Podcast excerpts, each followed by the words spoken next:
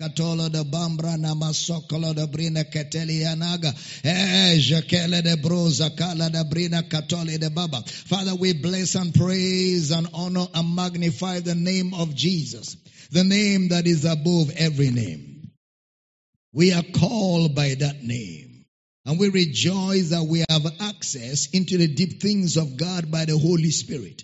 So I thank you, Lord, that the eyes of your people's understanding are flooded with light this morning, that veils full of clarity comes. Your word comes with so much understanding and so much revelation. And I thank you that your people are built up, equipped, and edified. Jesus is glorified, and by the end of this service, we'll all be the better for it. We give you praise and glory for answer prayer. In Jesus' precious name, and every believer says a powerful amen. Lift your right hands to heaven. Let's release our faith together as we say these words. I am born of God. I am born of the Word. The Word of God is my nature. I do not struggle to do the Word. I do the Word naturally. Therefore today, I will understand the Word of His grace. I will be built up. By the end of this service, I will never be the same. Never ever be the same again. In Jesus' name. And every believer says a powerful amen. We want to welcome every one of you connected to this service by way of Kingdom Life Network, Facebook, YouTube, all our campuses around the world, and all our house centers all over Kwaibom State. We're so glad to have all of you connected to this wonderful service, and it's exciting as we get into the Word of His grace. Glory to God. You can be seated with your sweet, smart self. Let's get in the Word. Now, do me a favor. Make sure you share the video. Make sure you invite people to television. Make sure you invite people, to all the YouTube channels and to our YouTube channel. Make sure you invite people to Facebook. Get more people to get in the Word. We're going to have a blast as we study the Word of His grace. We've been looking at two kinds of righteousness. We're on a series, and we're unveiling two kinds of righteousness. The book of 2 Timothy chapter 3 verse number 15. 2 Timothy chapter 3 verse number 15. And that from a child thou hast known the holy scriptures, which are able to make thee wise unto salvation, through faith which is in Christ Jesus. Salvation through faith which is in Christ Jesus. The next verse. All scripture is given by inspiration of God, and is profitable for doctrine, for reproof, for correction, for instruction in righteousness. For instruction in righteousness. The word doctrine there is the word for explanation. The scriptures are for explanation of the subject. Salvation through faith, which is in Christ Jesus. The second profit there is reproof. Reproof means to persuade, to give a reason to believe. To persuade, to give a reason to believe. Number 3, correction. Correction in salvation through faith which is in Christ Jesus. Number 4, instruction in righteousness. That word instruction deals with spiritual growth or training. Many people do not know what spiritual growth is.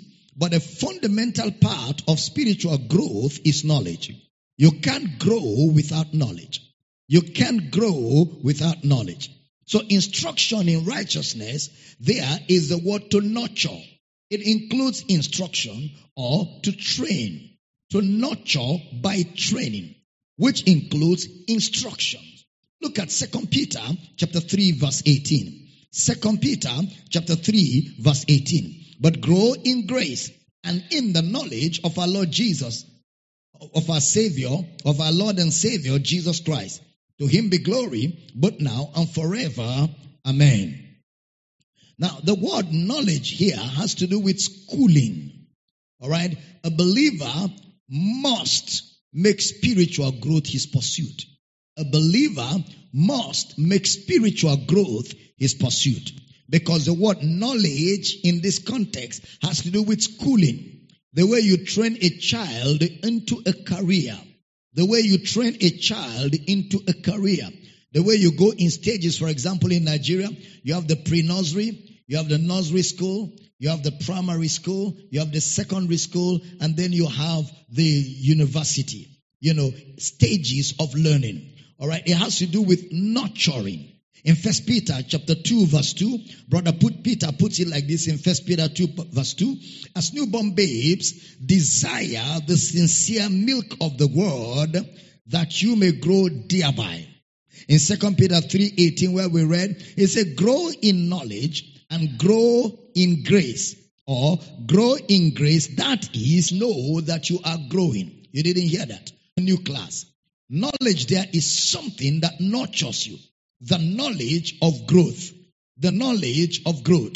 In First Peter, your mind. So desire the word or desire information. You cannot grow without in him to be growing because you are on a wrong diet. The law is a wrong diet for spiritual growth. You know, some people will know romance. They will know business skills. Growth has to be in the knowledge of Jesus. Look at 1 Corinthians chapter 3 verse 1. 1 Corinthians chapter 3 verse 1.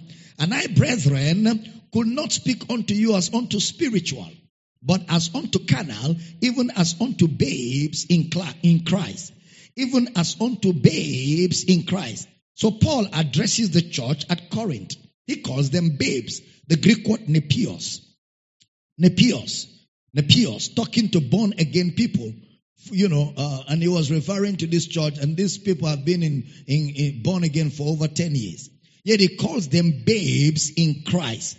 It means someone that is underdeveloped. They have experience but no revelation. They have experience but no revelation. So he says to them, I have fed you with milk and not meat. Again, he measures growth by knowledge.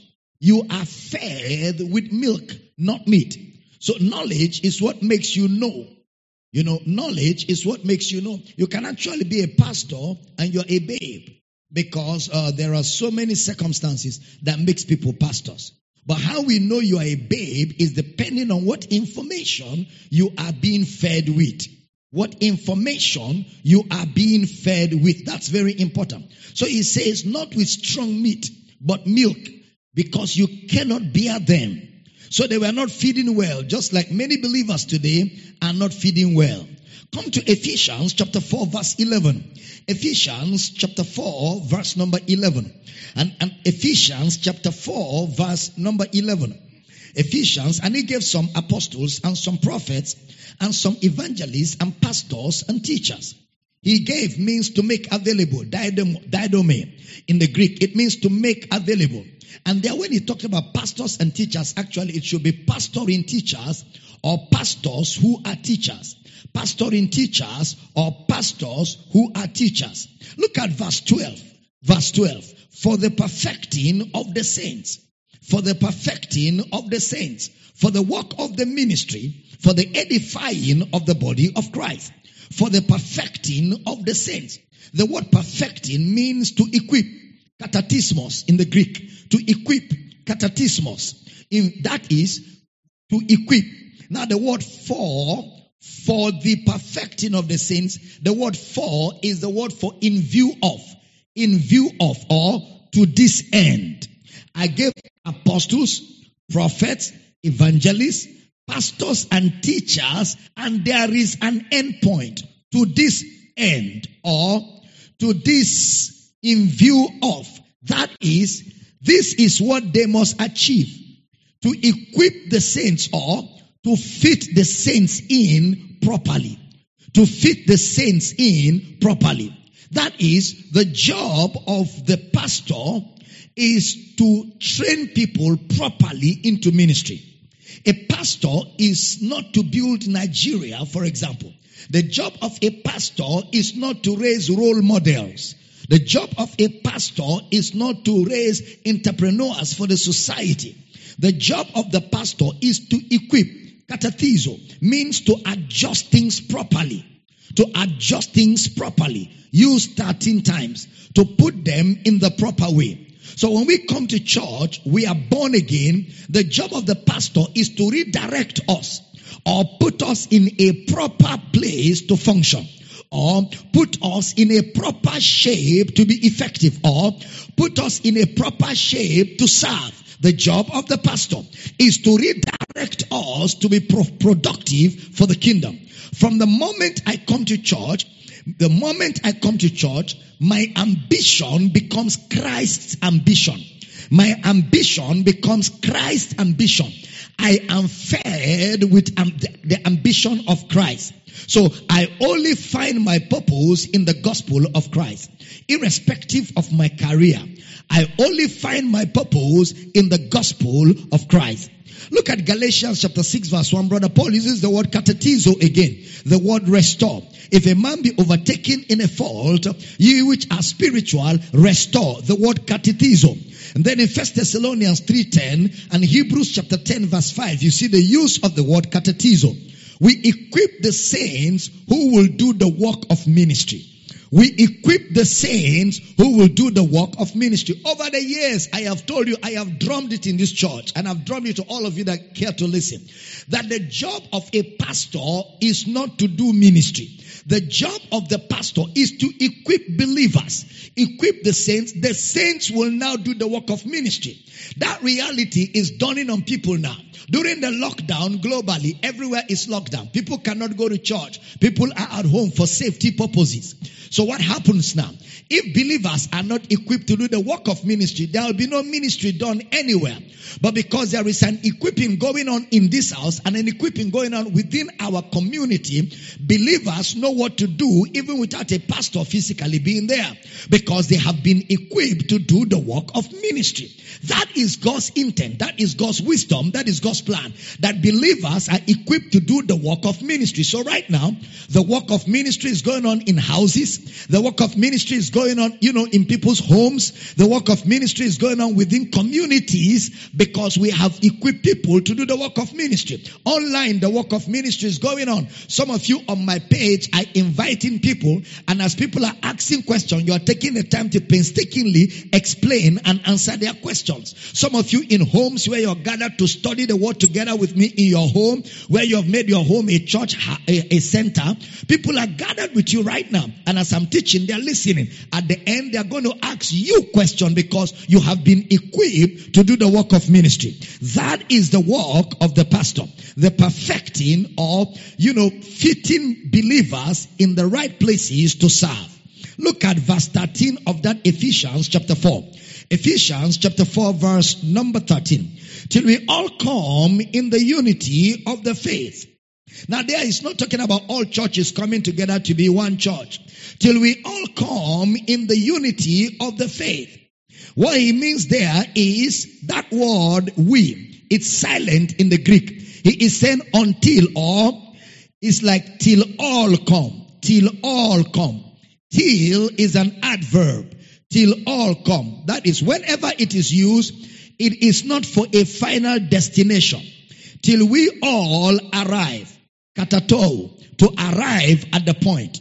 Not a final destination. You will see that word applied in 1 Corinthians chapter 10 verse 11. 1 Corinthians chapter 10 verse 11. Now all these things happen unto them for examples. For examples. And they are written for our admonition, upon whom the ends of the earth or the ends of the world are come. Now that word ends of the world is talking about the coming together, the culmination of the times. So whenever you see to arrive, katato, it usually leads to something. It leads to something. Look at Philippians 3:11. Philippians chapter 3 verse number 11. If by any means I might attain unto the resurrection of the dead. I might attain unto. Alright? Unto. So it leads to something. 1 Corinthians 14:36. 1 Corinthians 13:46. It says in 1 Corinthians 14:36, what? Came the word of God out from you, or came it unto you only? So every time that term is used, it's a means to an end. He gave the ministry gifts so we can arrive at something. So we can arrive at something. So he's explaining the meaning of equipping the saints and how it is done. We arrive at unity of the faith individually. This is the function of the pastor for each believer, that every believer individually will arrive at the unity of the faith. Each believer individually, by the teaching ministry of the pastor, will arrive at the unity of the faith individually. Look at Romans 15 verse 19. Stay with me. Romans chapter 15 verse 19. Through mighty signs and wonders by the power of the Spirit of God, so that from Jerusalem and round about unto Illyricum, I have fully preached the gospel of Christ. So this leads to something. So that, that's the word there. So that, look at Philippians 2:8. Philippians chapter 2 verse number 8. And being found in fashion as a man, he humbled himself and became. He became obedient unto death, even the death of the cross. So whatever he did was to accomplish something else. To accomplish something else. Look at Philippians 4:19. Look at Philippians 2:30, Philippians chapter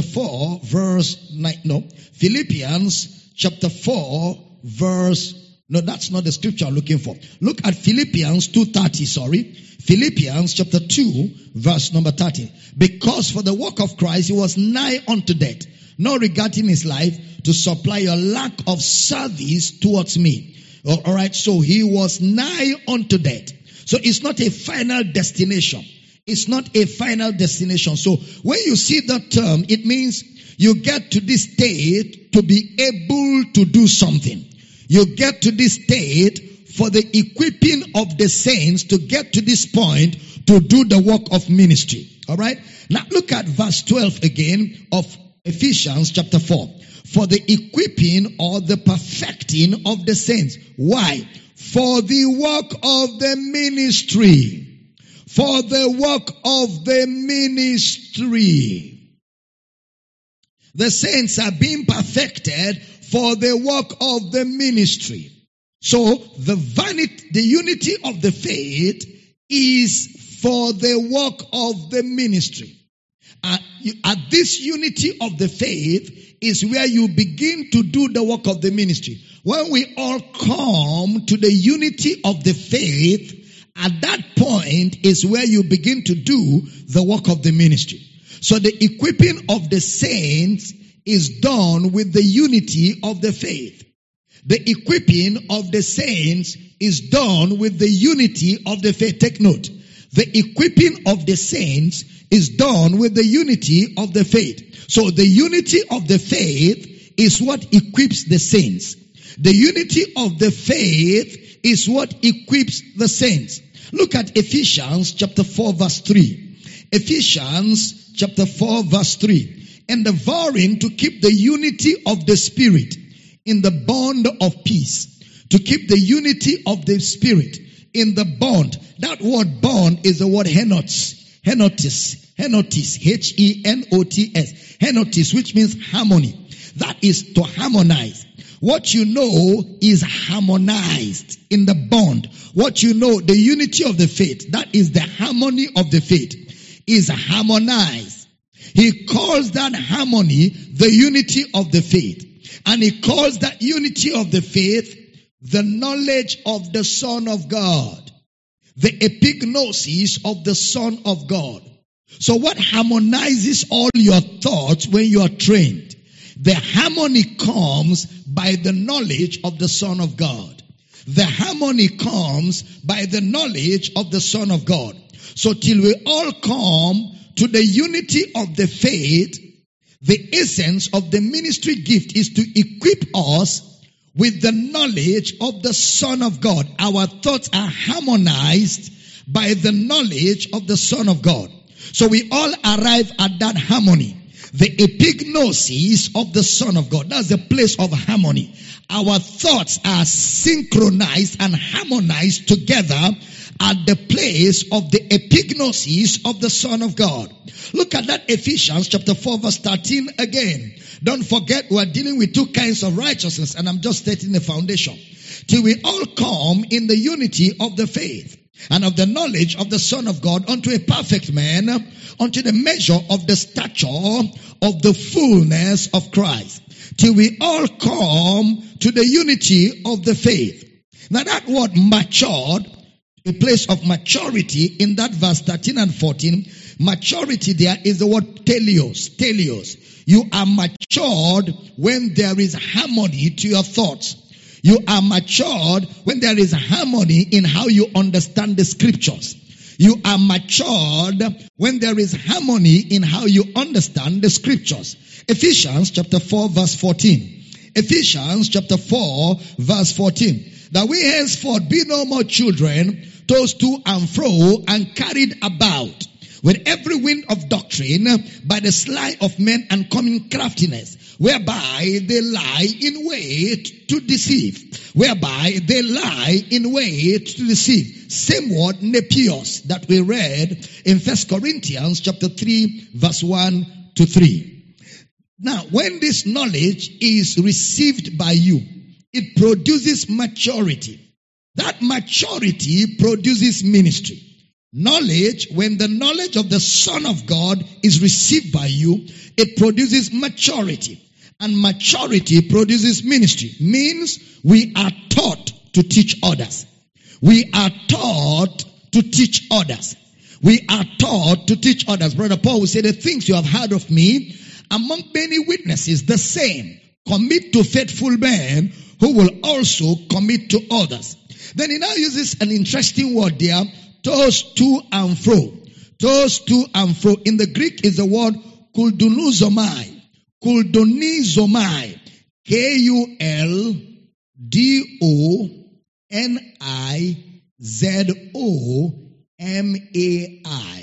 Kuldonizomai in the Greek. That word there is a mental agitation.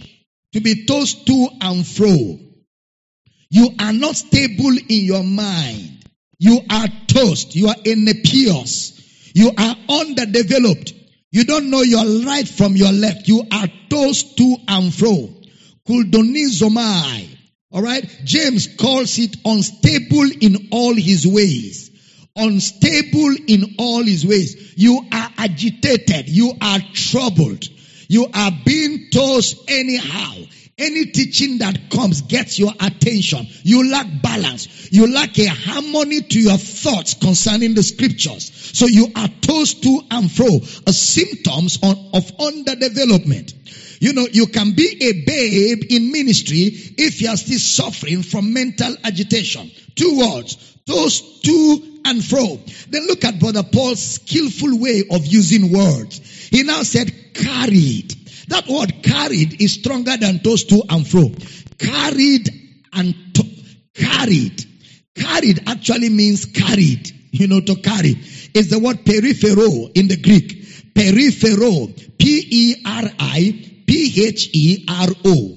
P-E-R-I-P-H-E-R-O. 31 times it is used. Carried. It actually means to be moved in knowledge. Actually carried about in your knowledge. It means you have no stability. So you are carried about in your knowledge. Today, I am born again. Today, I'm a new creation. Next tomorrow, I don't know if God has forgiven me my sins. Another tomorrow, my behavior has not been good. I don't know if I will make heaven. Another tomorrow, they say this 5G is a sign of rapture. Another, you are in a chaos. You are underdeveloped. You lack harmony in your understanding of the scriptures. You are underdeveloped. You have not received knowledge that brings you to maturity so you can do ministry effectively. You lack stability because, you see, consistency is the proof of growth. I repeat, consistency is the proof of growth.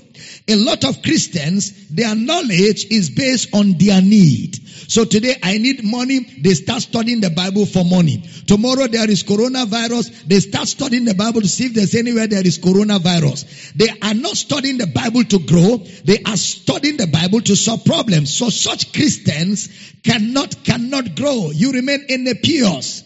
You know, their teachings are circumstantial. If you observe, we don't teach you anything circumstantial here. We teach you the eternal word of God. We reveal to you the consistent character of God because that's the diet you need to grow and become stable, matured, so you can do the work of ministry. Please pay attention. So circumstances don't define our message. Remember, stability is the proof of growth. When you are stable in knowledge, we can conclude that you have grown. When you are stable in knowledge, you are not beaten about, you are not carried about, you are stable, we can conclude that you have grown. You are stable in knowledge, therefore you are stable in your understanding, you are stable in your maturity. Now listen carefully. We took time in the first service to deal with a question. When Paul said the works of the law, does it include the deeds of the law? We said, does it include the 10 commandments? Does it include everything? Does it include the rituals? Does it include the ceremonies? And we began to do some work on circumcision and uncircumcision.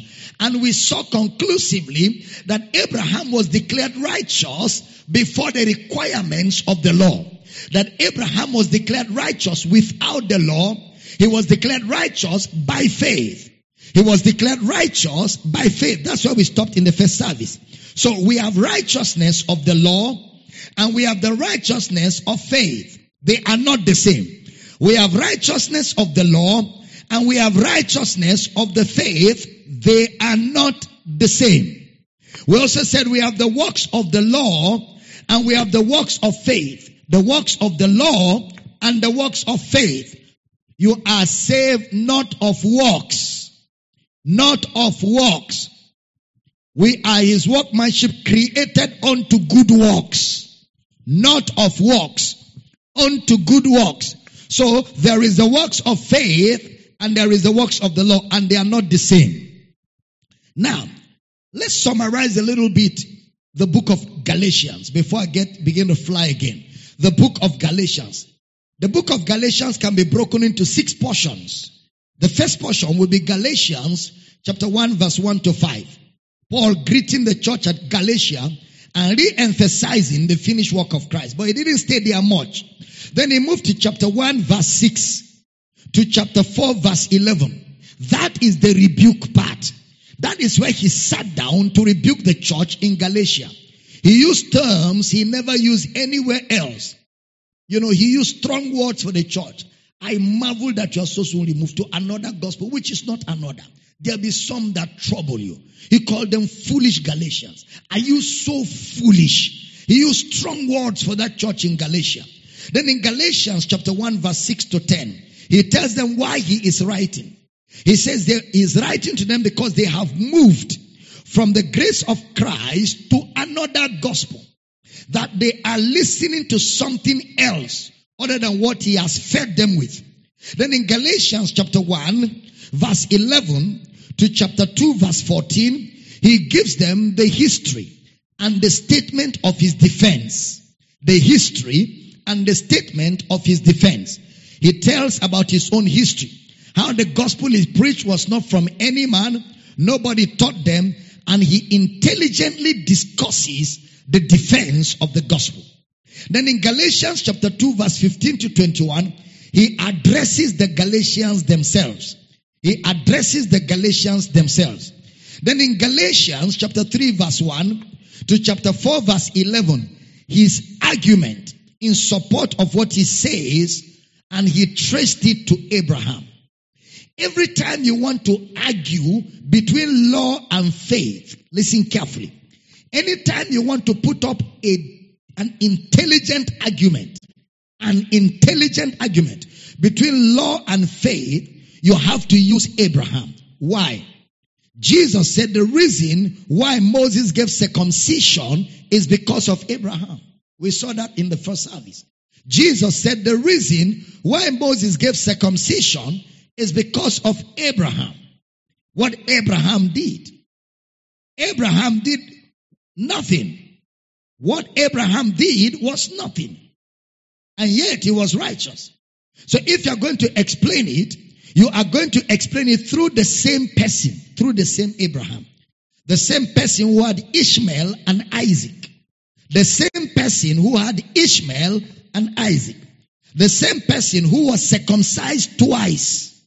He was circumcised before he was circumcised. He was circumcised before he was circumcised. He was circumcised both by faith and by works. Abraham.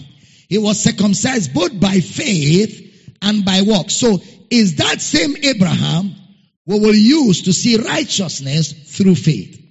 He uses Abraham as his argument, talking about Brother Paul. In Galatians chapter 3 verse 1 to chapter 4 verse 11. Then in Galatians chapter 4 verse 12 to Galatians chapter 6 verse 10, he begins to exhort them and to appeal to them. But the first four chapters, he was very hard, very hard. Have you noticed the works of the law spoken here will be found where? Will it be found in the greeting section, in the appeal section, or in the rebuke section? Okay, the rebuke section. So he makes a valid contrast. He says, look, Abraham was not called righteous according to the law. He was not called righteous according to the law. The law had not even come when Abraham was called righteous. The law had not even come when Abraham was called righteous. He says Abraham was called righteous by faith. That was Paul's argument. He placed that emphasis very strongly. Look at Galatians chapter 3 verse 8. Galatians 3:8. And the scripture, foreseeing that God will justify the hidden through faith, preached before the gospel unto Abraham, saying, in thee shall all nations of the earth be blessed. Again, what did Abraham hear? Abraham heard the gospel. He preached the gospel before to Abraham. So Abraham heard the gospel before.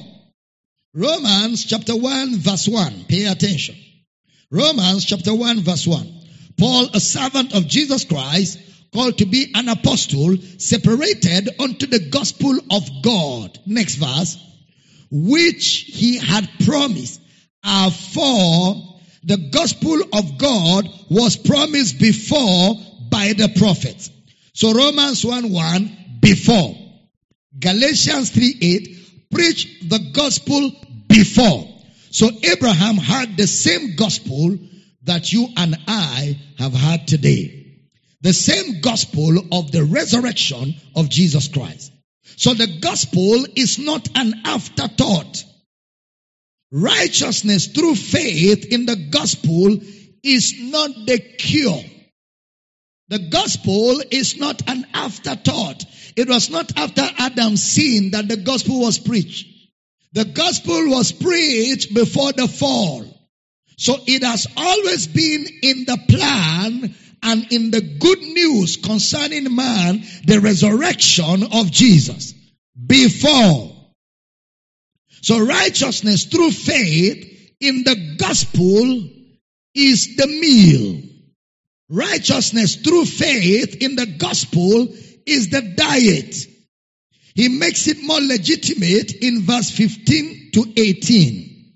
Verse 15 to 18 of Galatians chapter 3. Verse 15 to 18. Brethren, I speak after the manner of men. Though it be but a man's covenant, yet if it be confirmed, no man disannul it or added thereto. 16. Now, to Abraham and his seed where the promise is made. He saith not unto seeds as of many, but as of one, unto thy seed, which is Christ. Next verse.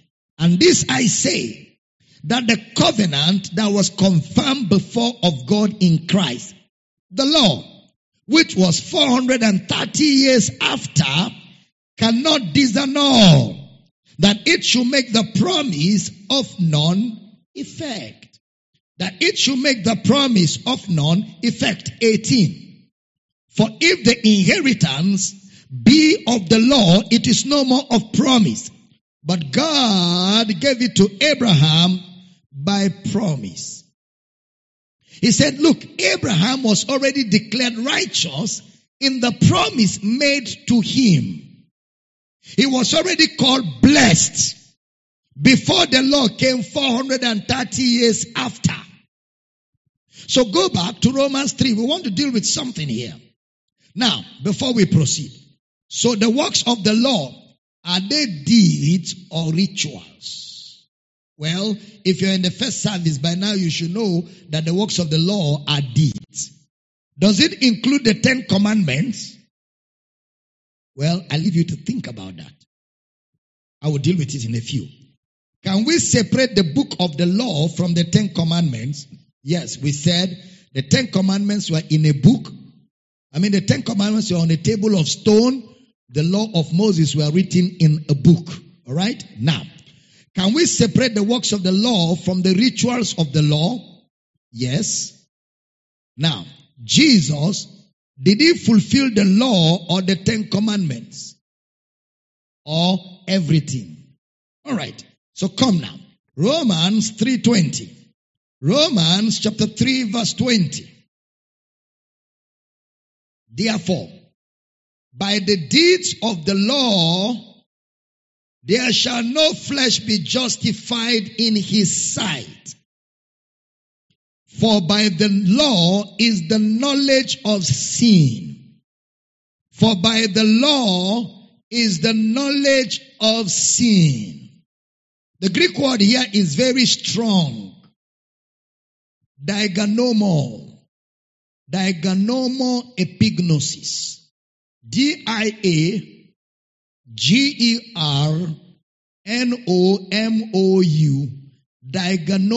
epignosis. In that Romans 3:20 again, put it up.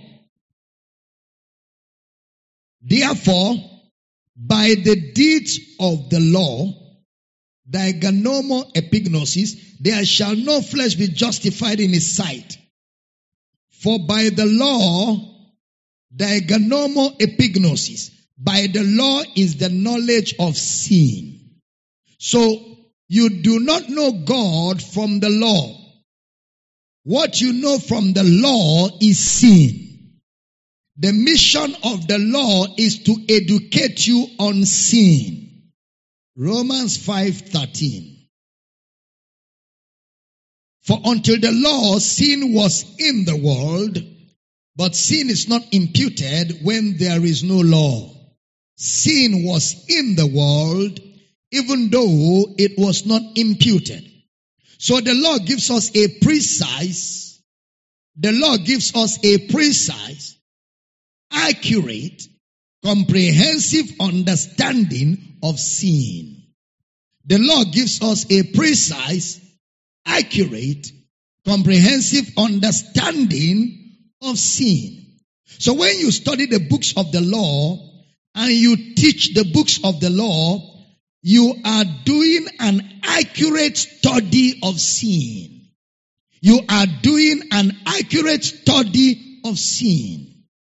What did we say? We said the books of the law is not the 10 commandments. We said the 10 commandments, angels were involved. The law was written by Moses. Alright? Now come to Romans 7:7. Romans 7:7.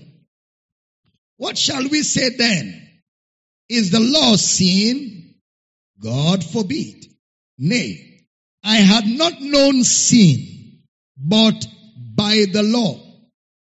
I had not known sin, but by the law.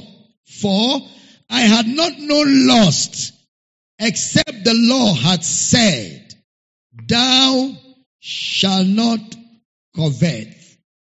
Thou shalt not covet. Oh my goodness. Now listen. Thou shalt not covet is the 10 commandments. Thou shalt not covet is the 10 commandments. Now, can you covet? No. Can you steal? No.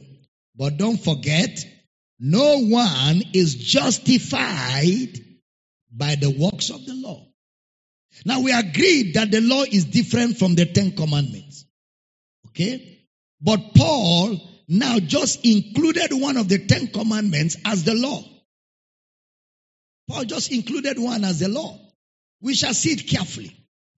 Believers produce good works.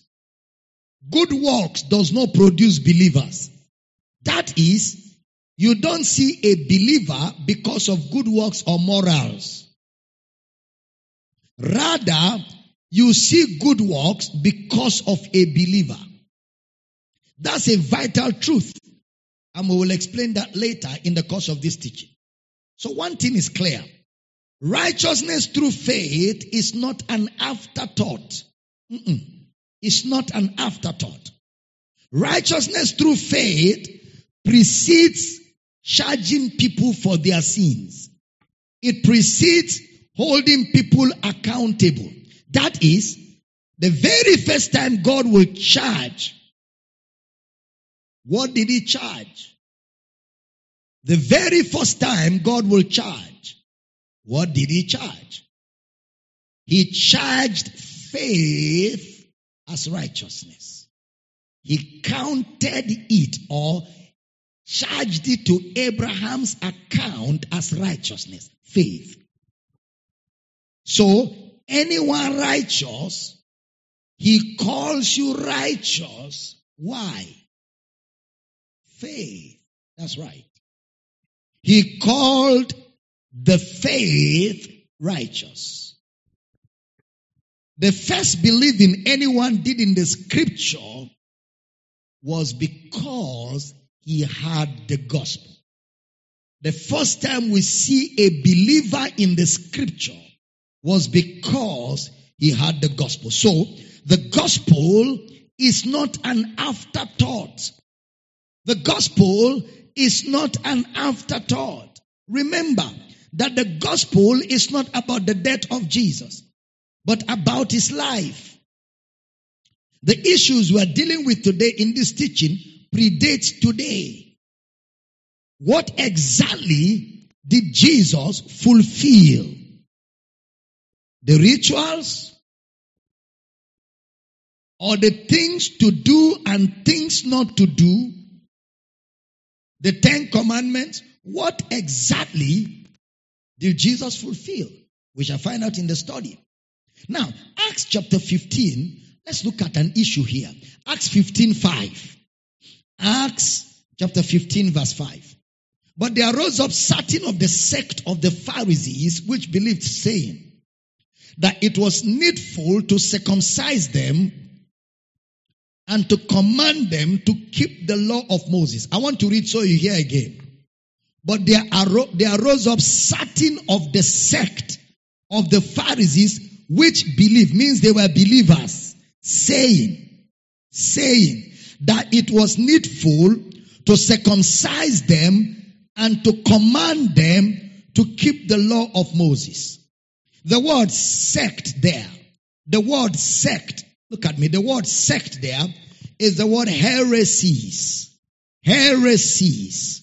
H-A-I-R-E-S-I-S. Heresies.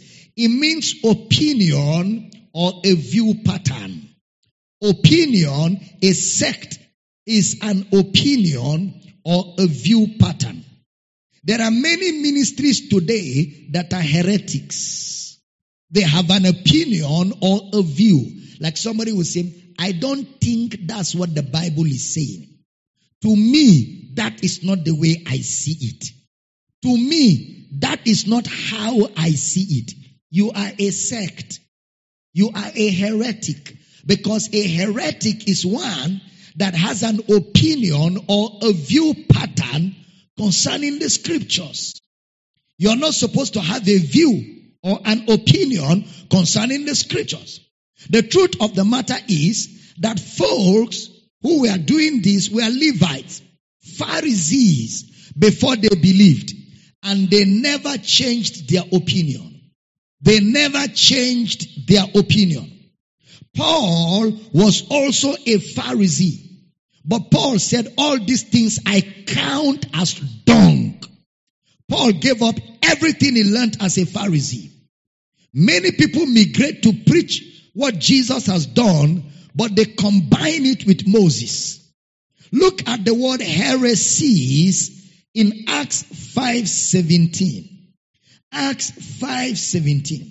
Then the high priest rose up and all they that were with him, which is the sect of the Sadducees. Sect of the Sadducees. These were heretics. Acts 15:5. Acts 15:5. But there rose up certain of the sect. So we have a sect of the Sadducees and a sect of the Pharisees. Alright? Acts 24:5. For we have found this man a pestilent fellow and a mover of sedition among all the Jews throughout the world and a ringleader of the sect of the Nazarenes. They were accusing Brother Paul. Alright? Write down the following for your personal study. Acts 24:14. Acts 26:5. Acts 28:22. 1 Corinthians 11:19. Galatians 5:20. 2 Peter 2:1. So heresy can be found outside the church and can be found inside the church. An opinion. What is this opinion? Look at Acts 15:5 again. Please pay attention. What is this opinion? Acts 15:5 again. But there rose up certain, pay attention, of the sect of the Pharisees, which believed, saying that it was needful. These are believers propagating circumcision and to command them to keep the law of Moses. The word saying there, they rose up saying is the word legon. That is, they were teaching. They were reasoning and analyzing, teaching, reasoning and analyzing. That is, that it was needful. It was needful. That is, that it was necessary to circumcise and to command them to keep the law of Moses. Even the apostles did not know why Jesus died. A number of them were still struggling with that reality. Many of them, many early church leaders didn't even know what Jesus fulfilled in his death.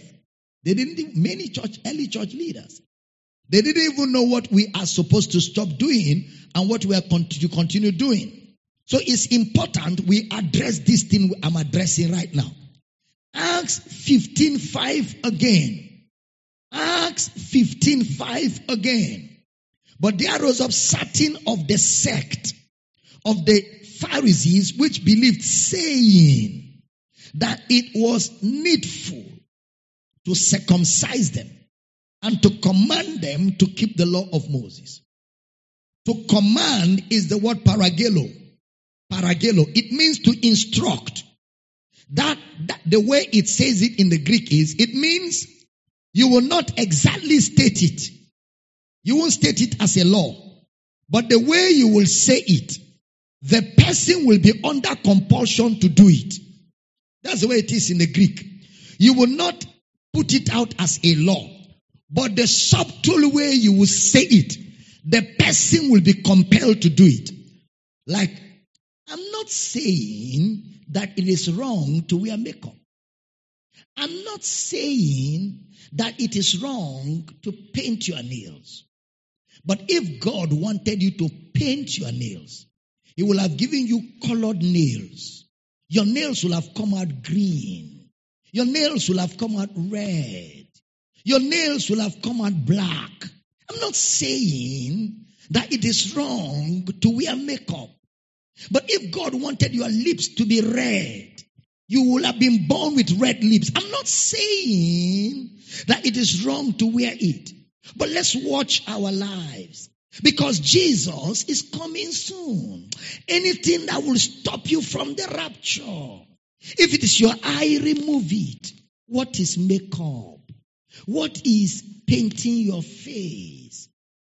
That speech is paralego. Paralego. It's a subtle way of compelling you to do something. In Acts 15:6. Acts 15:6. And the apostles and elders came together For to consider of this matter. To consider of this matter. The word matter there is the word reasoning or analogy. Reasoning or analogy. It means there was an analogy. It means there was a reasoning among these people. Books were written. They published books on the matter. An analogy was going on. And many in among the believers were following this thought pattern. They were all believers. They spoke in tongues. They raised the dead. They healed the sick. But they were carrying another gospel. Christ plus circumcision.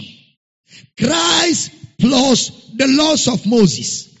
Christ plus visions and dreams. Peter now calmed them down. In verse 7 of Acts 15. Acts 15 verse 7. And when there had been much disputing, Peter rose up and said unto them, Men and brethren, you know how that a good while ago God made choice among us, that the Gentiles by my mouth should hear the word of the gospel and believe. 8. And God, which knoweth the hearts, bear them witness, giving them the Holy Ghost, even as he did unto us. Verse 9. And put no difference between us and them, purifying their hearts by faith. Purifying their hearts by faith. The heart is what the law never dealt with. The law can never deal with the heart of a man. The law can never affect the state of a man's heart. The law of Moses does not touch the heart at all. Now, was that the circumcision of Abraham? Yes. The circumcision of Abraham was the circumcision of the heart. The circumcision of the heart. All right? In verse 10 of Acts 15. Now therefore, why tempt ye God? Why tempt ye God to put a yoke upon the neck of the disciples, which neither our fathers nor we are able to bear? This yoke, was he talking about the rituals? No. He can't be talking circumcision. No. The yoke here is the law of Moses. He called it a yoke.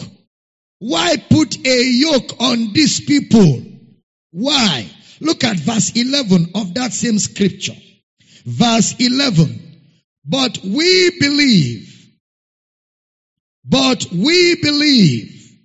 Oh, glory to God. But we believe. Verse 11.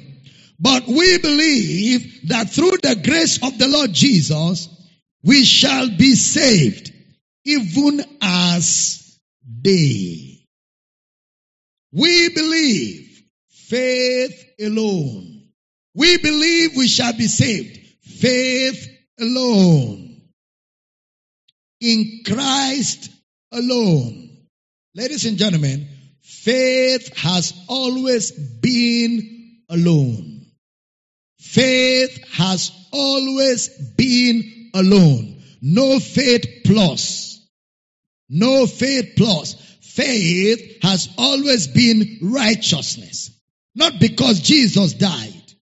Not because of redemption.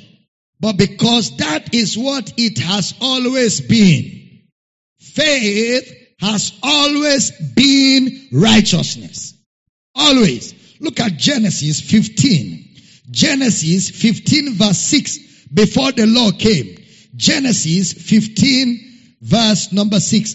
And he believed, underline the word believed, in the Lord. And he counted, underline the word counted it, to him for righteousness. Believe, count, righteousness. Three words. That's the first time they appeared in the Bible, and that's the first time three of them appeared in one verse. Believed, counted, righteousness. Believed, counted righteousness. Romans chapter 1 verse 1. Stay with me. Paul, a servant of Jesus Christ, called to be an apostle, separated unto the gospel of God. Unto the gospel of God. The word righteousness is used 92 times. 92 times in New Testament Greek. We are still dealing with two kinds of righteousness. Now, 32 times of it is used in the book of Romans. 32 times of the word righteousness. So the book of Romans explains righteousness. Now pay attention. Romans 1:1 again. Paul, a servant of Jesus Christ, called to be an apostle, separated unto the gospel of God. The word gospel is used 13 times in this book, gospel. It means euangelizo, the good news. Euangelizo, the good news. And then euangelion. Evangelion means the announcement of the good news. The announcement of euangelizo, the good news. All right? Now Romans 1:1, look at the way Brother Paul calls it. Romans 1:1. Paul, a servant of Jesus Christ, called to be an apostle, separated unto the gospel of God. Underline the gospel of God. Romans 1:15. Romans 1:15. So as much as in me is, I am ready to preach the gospel to you that are at Rome also. He calls it the gospel. Underline the gospel. Underline the gospel. All right? Romans 1:16. Romans 1:16. For I am not ashamed of the gospel of Christ, for it is the power of God unto salvation to everyone that believeth, to the Jew first, and also to the Greek. So here he calls it the gospel of Christ. So now pay attention. Are they different? No. The gospel of God is the gospel of Christ. Because when he calls it the gospel of God, he said concerning his son. Romans 1:3. Concerning his son. Jesus Christ. So the gospel of God in verse 1 is concerning his son. So the gospel of God is the gospel of the son, or the gospel of Christ is the same. Now, stay with me. Romans chapter 1 verse 9. Romans chapter 1 verse 9. For God is my witness, whom I serve with my spirit in the gospel of his son. In the gospel of his son. Look at me. So the gospel of God is the gospel of his son. The gospel of his son is the gospel of Christ. You didn't hear that. The gospel of God is the gospel of his son. The gospel of his son is the gospel of Christ. Same thing. So Paul is developing a thought in this context. Gospel of God, the promise. Gospel of Christ, the emphasis. I'm not ashamed of the gospel of Christ. Come to Romans chapter 10 verse 15. Romans chapter 10 verse 15. And how shall they preach except they be sent? As it is written, how beautiful are the feet of them that preach the gospel of peace. Underline the gospel of peace. He got that from Isaiah 52:7. Brother Paul got the word gospel of peace from Isaiah 52:7. Why does he call it the gospel of peace? Because peace will be found in Christ. And the gospel is the gospel of Christ, which is the gospel of the Son, which is the gospel of God, which is the gospel of peace. Look at Romans 15:29. Romans 15:29. Stay with me. And I am sure that when I come unto you, I shall come in the fullness of the blessing of the gospel of Christ. in the fullness of the blessing of the gospel of Christ. Romans 16:25. Romans 16:25. Now to him that is a power to establish you according to my gospel and the preaching of Jesus Christ, according to the revelation of the mystery which was kept secret since the world began. So he called it my gospel. It's like some people have a problem when you say my ministry. Is it not my ministry? It's my ministry now. It is my ministry right now that is blessing you. Paul called it my gospel. All right? Means what I preach. My gospel means what I preached. Okay? Now, so Romans 1:17. Romans 1:17. For therein is the righteousness of God revealed from faith to faith. As it is written, the just shall live by faith. It's called the gospel of God because it is the gospel of Christ. Why is it the gospel of Christ? Because Christ reveals God. It's called the gospel of God because it is the gospel of the Son, because it is the gospel of Christ, because Christ reveals God. Is it clear? Christ reveals God. Romans 1:16. Romans 1:16. For I'm not ashamed of the gospel of Christ, for it is the power of God unto salvation to everyone that believeth, to the Jew first and also to the Greek. There were other contending messages in the days of Paul. That is why he had to declare boldly, I'm not ashamed of the gospel of Christ. This is a material Brother Paul wrote that has the Jew and the non-Jew. To the Jew first and also to the Greek. He wrote to reveal the unity of the Jew and the non-Jew. What they have in common. What the Jewish believers and non-Jewish believers have in common. So you will understand the terms that Brother Paul uses here. Not once or twice did Paul mention these two tribes. Many times in his epistles. Look at Romans 1:17. Stay with me. I'm almost done. Romans 1:17. For therein is the righteousness of God. Underline the word, the righteousness of God. Earlier on, he talked about the gospel of God. Now he says the righteousness of God, which is in the gospel of God, which is in the gospel of the Son, which is in the gospel of Christ. Look at another word he uses in Romans 1:18. Romans 1:18. For the wrath of God is revealed. So we have the righteousness of God, the gospel of God, the wrath of God. Romans 2:2. Romans chapter 2 verse 2. But we are sure that the judgment of God. So he also talks about the judgment of God. Romans 2:4. Romans 2:4. Or despised thou the riches of his goodness and forbearance and long suffering, not knowing that the goodness of God. Underline the goodness of God. The goodness of God. So the gospel of God, the righteousness of God, the goodness of God, the judgment of God, the wrath of God.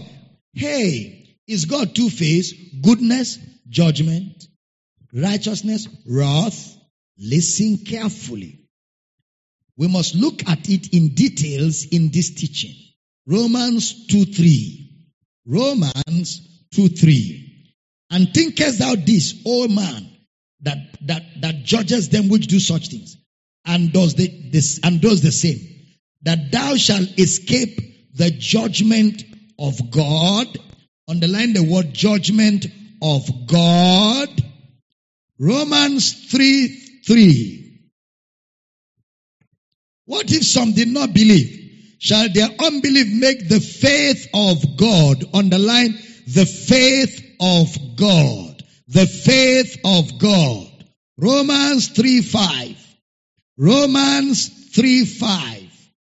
But if our unrighteousness commend the righteousness of God, what shall we say? Is God unrighteous who taketh vengeance? Underline the word, the righteousness of God. So what is it? Why? What has been coming up often? The righteousness of God. Because he said that is what is being revealed in the gospel. What is revealed in the gospel is the righteousness of God. So that's why the predominant statement is the righteousness of God. Pay attention now. You cannot find the wrath of God in the gospel. You cannot find the wrath of God in the gospel. Number two, you cannot find the judgment of God in the gospel. Please stay with me. You cannot find the judgment of God in the gospel. You will only find the righteousness of God in the gospel, which is apart from the law. Apart from the law. Look at Romans 3:26. Romans 3:26. To declare, I say at this time, his righteousness. That's what we declare. That he might be just and the justifier of him which believeth in Jesus. That he might be just and the justifier. So underline the word, his righteousness. The word, his righteousness. Look at Romans 5:8. Romans 5:8. But God commendeth his love toward us. So underline the word, his love. The word commended is demonstrated. Underline the word, his love. Romans 5:9. Much more then, being now justified by his blood, we shall be saved from wrath through him. We are saved from wrath. He sent his son to save us from wrath. Wouldn't it be funny, therefore, to say the wrath of God? Okay? That's why it needs explanation. That means we need to understand that wrath. And if you follow my teaching on the misunderstood God, I took time to deal with that very seriously. So we have another term, the love of God. Romans 8:38.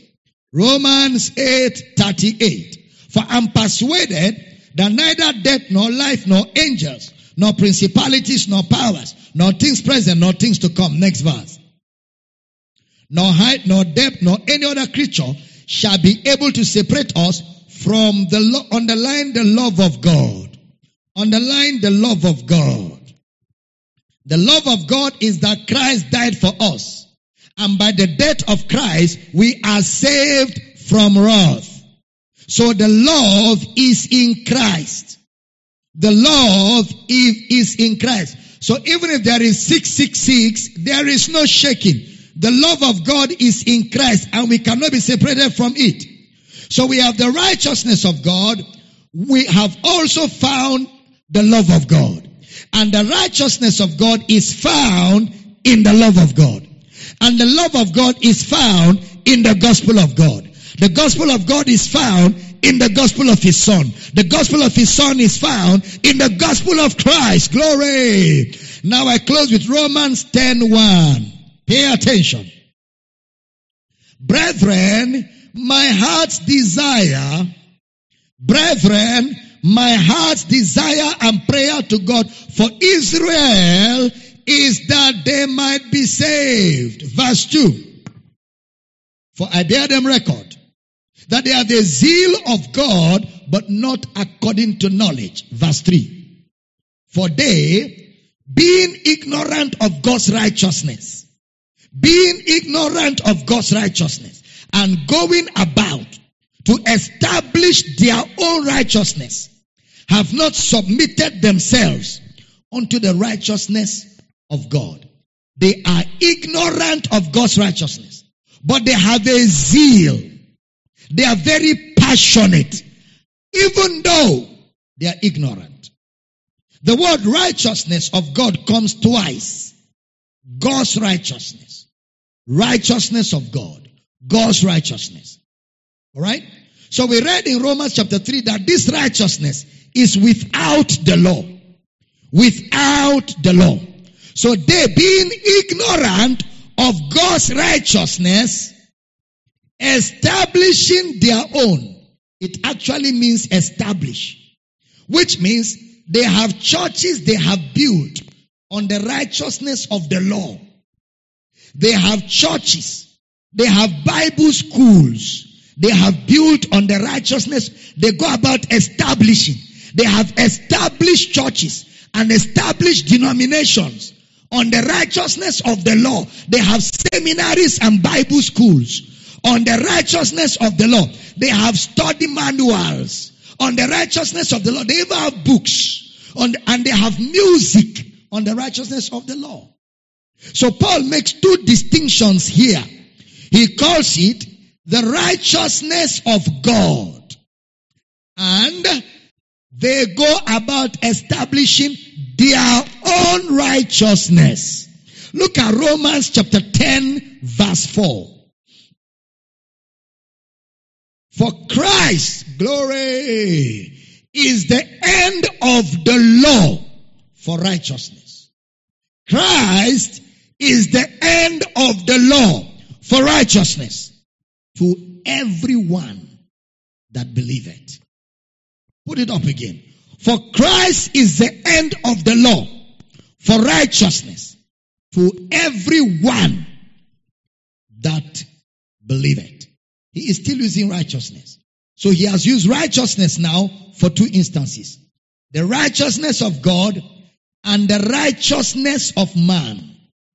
The righteousness of God, which is by faith of Jesus in the gospel of God, which is the gospel of the Son, which is the gospel of Christ. And the righteousness of the law, which is predicated on the law, that the man that doeth it is under a curse and shall live by it. Two kinds of righteousness. The righteousness of the law and the righteousness which is of faith. Don't forget, the righteousness of faith preceded, is older than the righteousness of the law. Which means the righteousness of faith is not an afterthought. It has always been the real righteousness. That is actually the righteousness of God. The righteousness of God is righteousness by faith without the law. Righteousness by faith without the law. That is, the law and the prophets were standing. Righteousness showed up without the law and the prophets. And how do you become righteous? By faith. Righteousness by faith, devoid of works. Righteousness by faith, devoid of works. Glory to God. Stand on your feet. That's all I got for you in this service. On Wednesday, we're going to settle down this Wednesday at 5 p.m. GMT plus 1. We will settle down on that Romans chapter 10 verse 1 to 4. They have abolished that. They have abandoned the righteousness of God.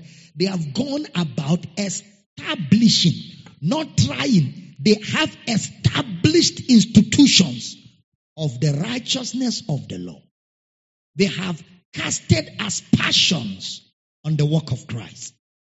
The righteousness by faith in what Christ has done. And we're going to see how that plays in to your realities in Christ Jesus. What a foundation this morning. Lift your right hands to heaven. Father, thank you for everybody under the sound of my voice. Thank you for the privilege to feed your people and serve your people grace, bringing clarity to your word, bringing clarity of thoughts to the revelation of the scriptures and the righteousness of God, which is by faith. Thank you for everyone hearing me right now. I decree and I declare, you are not confused. The grace of God abound towards you. You will always have sufficiency in all things. You abound unto every good work. I pray for you today. Every need of yours is met supernaturally. Every need of yours is met supernaturally. In the name of Jesus, I command barriers eradicated out of your life. I flush out every device of the enemy. Sickness and disease, we rebuke you, and we command sick bodies be healed in the name of Jesus. Be healed in the name of Jesus. Every pain, go in the name of Jesus. Body be healed. Karato makata. Be healed.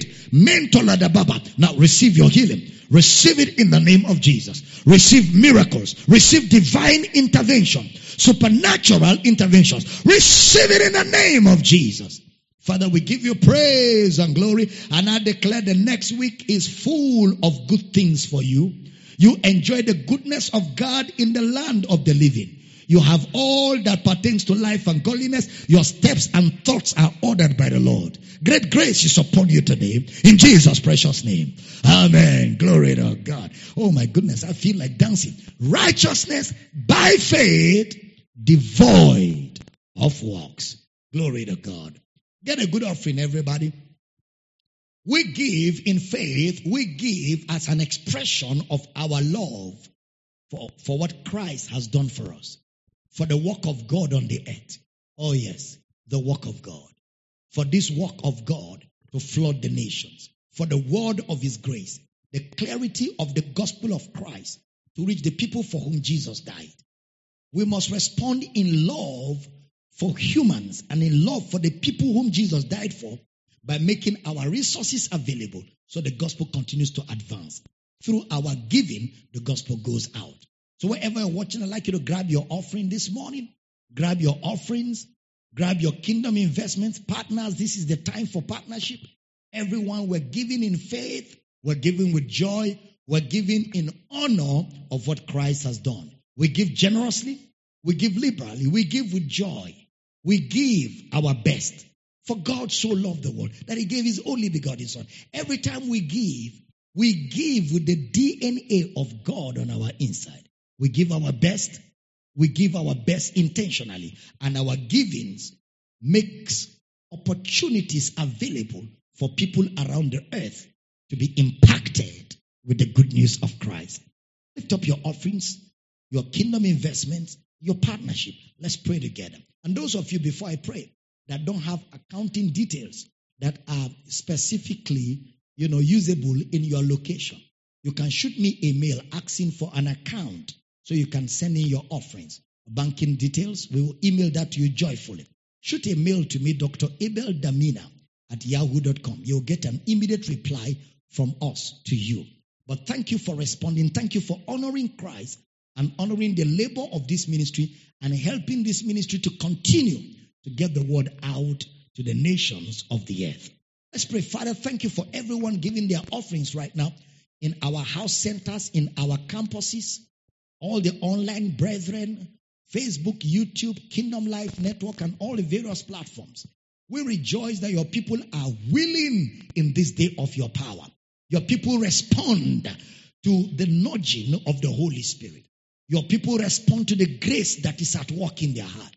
We know the grace of our Lord Jesus, how that he was rich, yet for your sake he became poor, that you through his poverty may be rich. We give graciously today, and every offering given today, we rejoice that it rises before you as a sweet smell. And thank you for the privilege to make a difference through our givings in the gospel of the Lord Jesus Christ. Thank you for everyone giving. I declare for you all that your needs are met supernaturally according to his riches in glory. Receive grace, receive grace, receive grace, and function out of every struggle, function from a place of rest, and receive direction to know exactly what to do, how to do, and how to go about things. Great grace is upon you all, and this week is a week of the goodness of God. So enjoy the goodness of God in the land of the living. In Jesus' precious name. Amen. Praise God. What a blessing to bring you this word. I'd like you to go back, listen to the teachings over and over because heavy stuff is what we're dealing with. But you've been eating, so I'm not afraid to bring heavy stuff your way. I know you can handle it. We love you guys. We love you very much. Now listen carefully. I will be live on Wednesday, 5 p.m. GMT plus 1, teaching this word. And there's likelihood I may teach it for a number of days, but you will find that out on Wednesday. But we need to hit this back to back so we can unpack everything, so you have a holistic understanding of what we're teaching, so that your thoughts are harmonized with the scriptures. It's very important. Now, don't forget, I'm always teaching the word of God. I'm live every day. Like today, I'm going to be live again at 6 p.m. GMT plus 1, 10 p.m. GMT plus 1. During this lockdown, it's a time to store up a lot of teaching. Get the word in you. Build yourself because of the days ahead. Let me say it very loud now. Build yourself as a believer because of the days ahead. A word is enough for the wise. Now that you have the time to do it and you have the opportunity, do it and don't procrastinate. Consider that you are in a self-Bible school. Every morning, 10 a.m., I am live. 12 noon, I am live. 6 p.m., I am live. And 10 p.m. is every day. Stock up. The teachings are in series. Its preparation work is huge ahead. All right? We love you guys. Our campuses, we live in the able hands of our coordinators. Our house centers, your pastors will look after you as you round up the service. And everybody else online, you guys are fantastic. You are the best. All of you, both on Facebook and YouTube. And Kingdom Life Network, we love all of you, man. Looking forward to hook up again with you on Wednesday live from this pulpit. And until then, enjoy the grace of Christ. Amen. Praise God forevermore.